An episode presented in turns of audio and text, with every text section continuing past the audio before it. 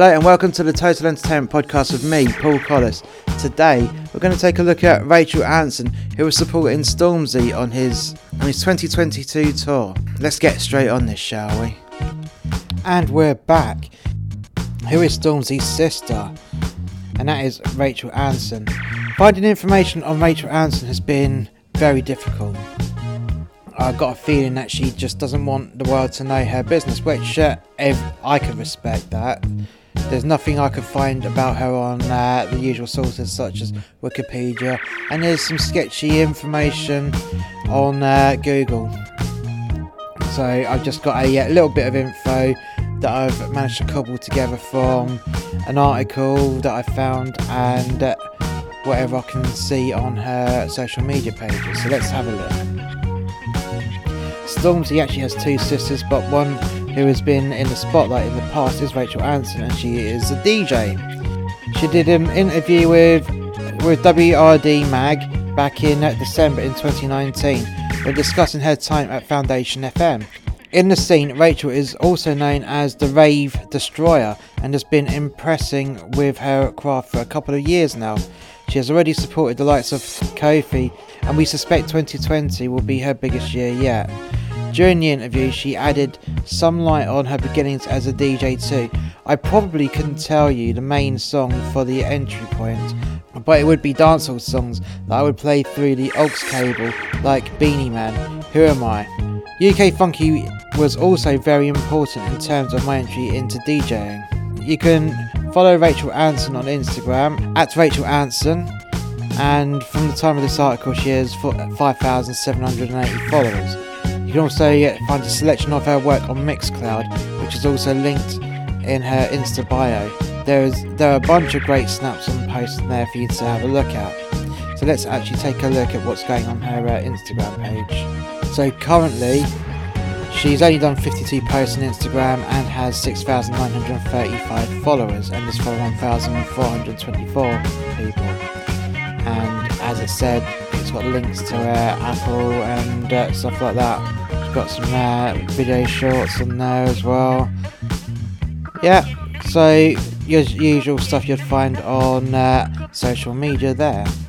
So I found a few of her tracks. For obvious copyright reasons, I can't play them. But I'm sure that once uh, the show is up and running, I'll be able to give you my take on Rachel, on Rachel Anson. But other than that, there is not much I can find background wise. And is that a good thing? Is that a bad thing? No, it's a good thing because she decides to keep her personal life to herself, which I can totally respect because everyone deserves to have a private life. Anyways, we'll be back after this.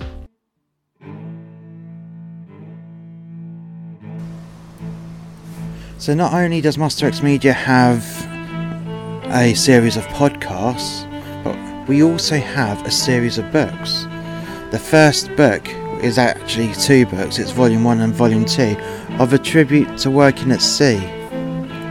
The best fiction is based on truth. This is a compilation of short stories, rants, and poems loosely based on the author's experience at working on a cruise ship. Some of these stories are based on actual events but highly exaggerated, whilst other stories are pure fiction. The title of the book, A Tribute to, is fitting with the tone of the book because, like a tribute act, it is a blatant, altered reality where you can enjoy it knowing it's not quite the truth.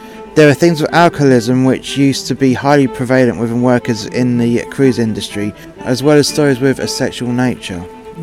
So sit down, relax, and enjoy the ride of A Tribute to Working at Sea, Volumes 1 and 2.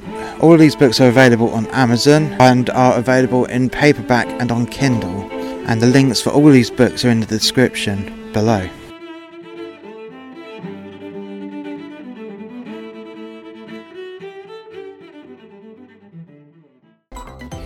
And we're back, and it's confession time. It's now the next day, it's the morning after the Stormzy event, and what a good show that was. But first of all, let's get started with uh, Rachel Anson. You might hear my dog in the background. Hey, Agamemnon, Wait, I'll take you out in a bit. So, Rachel Anson was set downstage centre and was joined on stage by an MC that was that was helping to g up the crowd. She started warming up the audience with classics from the early 2000s with songs from DMX, Fatboy Scoop, Ja Rule, and Little Kim, Dr. Dre, Snoop Dogg, Kanye West, and many, many others. All the songs played by uh, Rachel Anson in this section were uh, little snippets. I mean, this is the first like 15 minutes where she was just uh, just where she was just playing little snippets, and yeah, the MC who, unfortunately, I couldn't find out who that MC was, but he was uh, a big guy. Great stage presence. I mean, awesome stage presence. I just wish I knew who it was. Um, obviously, if you were a fan of Stormzy or even Rachel Anson, you probably would know who this MC is. But unfortunately for me, not being a fan and first time hearing a Stormzy song, let alone uh, seeing his show live, I just didn't have a have a clue. I'm quite embarrassed to say that actually. Anyways.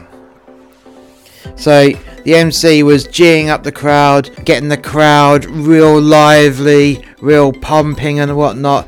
And it's not often that you actually get a warm up artist that is really going for it to get to G up the crowd before the main act goes on.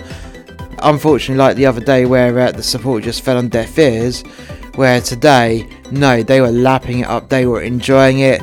The uh, main part of these uh, songs that they're playing the snippets of the MC was uh, going over lyrics, the audience were going over lyrics, they were swaying, they were jumping, they were bouncing, and at some point they were even dancing as well, but that was later on when the main DJ set started up. Lighting wise, it was just your bog standard dark blue wash with a little bit of side lighting to light up the MC and Rachel Anson.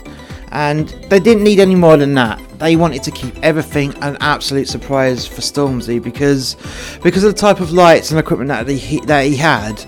If they gave any other lights other than a standard static wash, it just wouldn't have worked. It would have given away the game. It would have given away the fact that he's got all these expensive pieces of equipment which give off some amazing effects.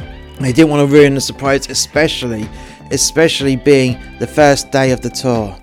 And they didn't want to ruin it for people later on, which I can totally appreciate. I really appreciate that. Even with the bare minimum tech behind her, Rachel Anson managed to have the entire crowd eating at the palm of her hands, along with that MC as well. Yeah, that they the, the crowd loved it. Between the MC and Rachel, they both had some serious stage presence between them. I mean, I mean, they they were right on it. They were seriously, seriously on it, and uh, they had every right to be on that stage. Whenever I say that, people may be thinking, "Well, yeah, of course they have the right to be on that stage." Sometimes uh, people don't have the right to be on a, on a stage, but those two, oh my god, they were stars in their own right. They were. They were definitely stars in their own right, and definitely had the right to be on Stormzy's stage. One thing that has gone through my mind in regards to the MC is it a different MC every night of the tour, or is it the same guy? And if it's the same guy, if anyone can leave a comment in the uh, comment section on who the MC was, then please do because I'd like to uh, have another look at at this MC's work. Be great. It would be great to know. So overall, how did the audience react? They were singing throughout. They were dancing and bouncing there was definitely a mutual understanding between the audience, Rachel Anson, and the MC. They were all on it. They all enjoyed it, and they just filled the room of energy. Rachel, Anson and her MC filled the room completely with energy. They were just oozing the stage presence, and the audience loved it. They loved it, and uh, in my opinion, they did 110% job. They did their job properly, professionally, and they and once again that crowd just loved every minute of that set. That was the best hour-long warm-ups I've heard all year. I have to say, it really was. If you've enjoyed this podcast, please hit like, subscribe, and share, and we will catch you next time. Bye for now.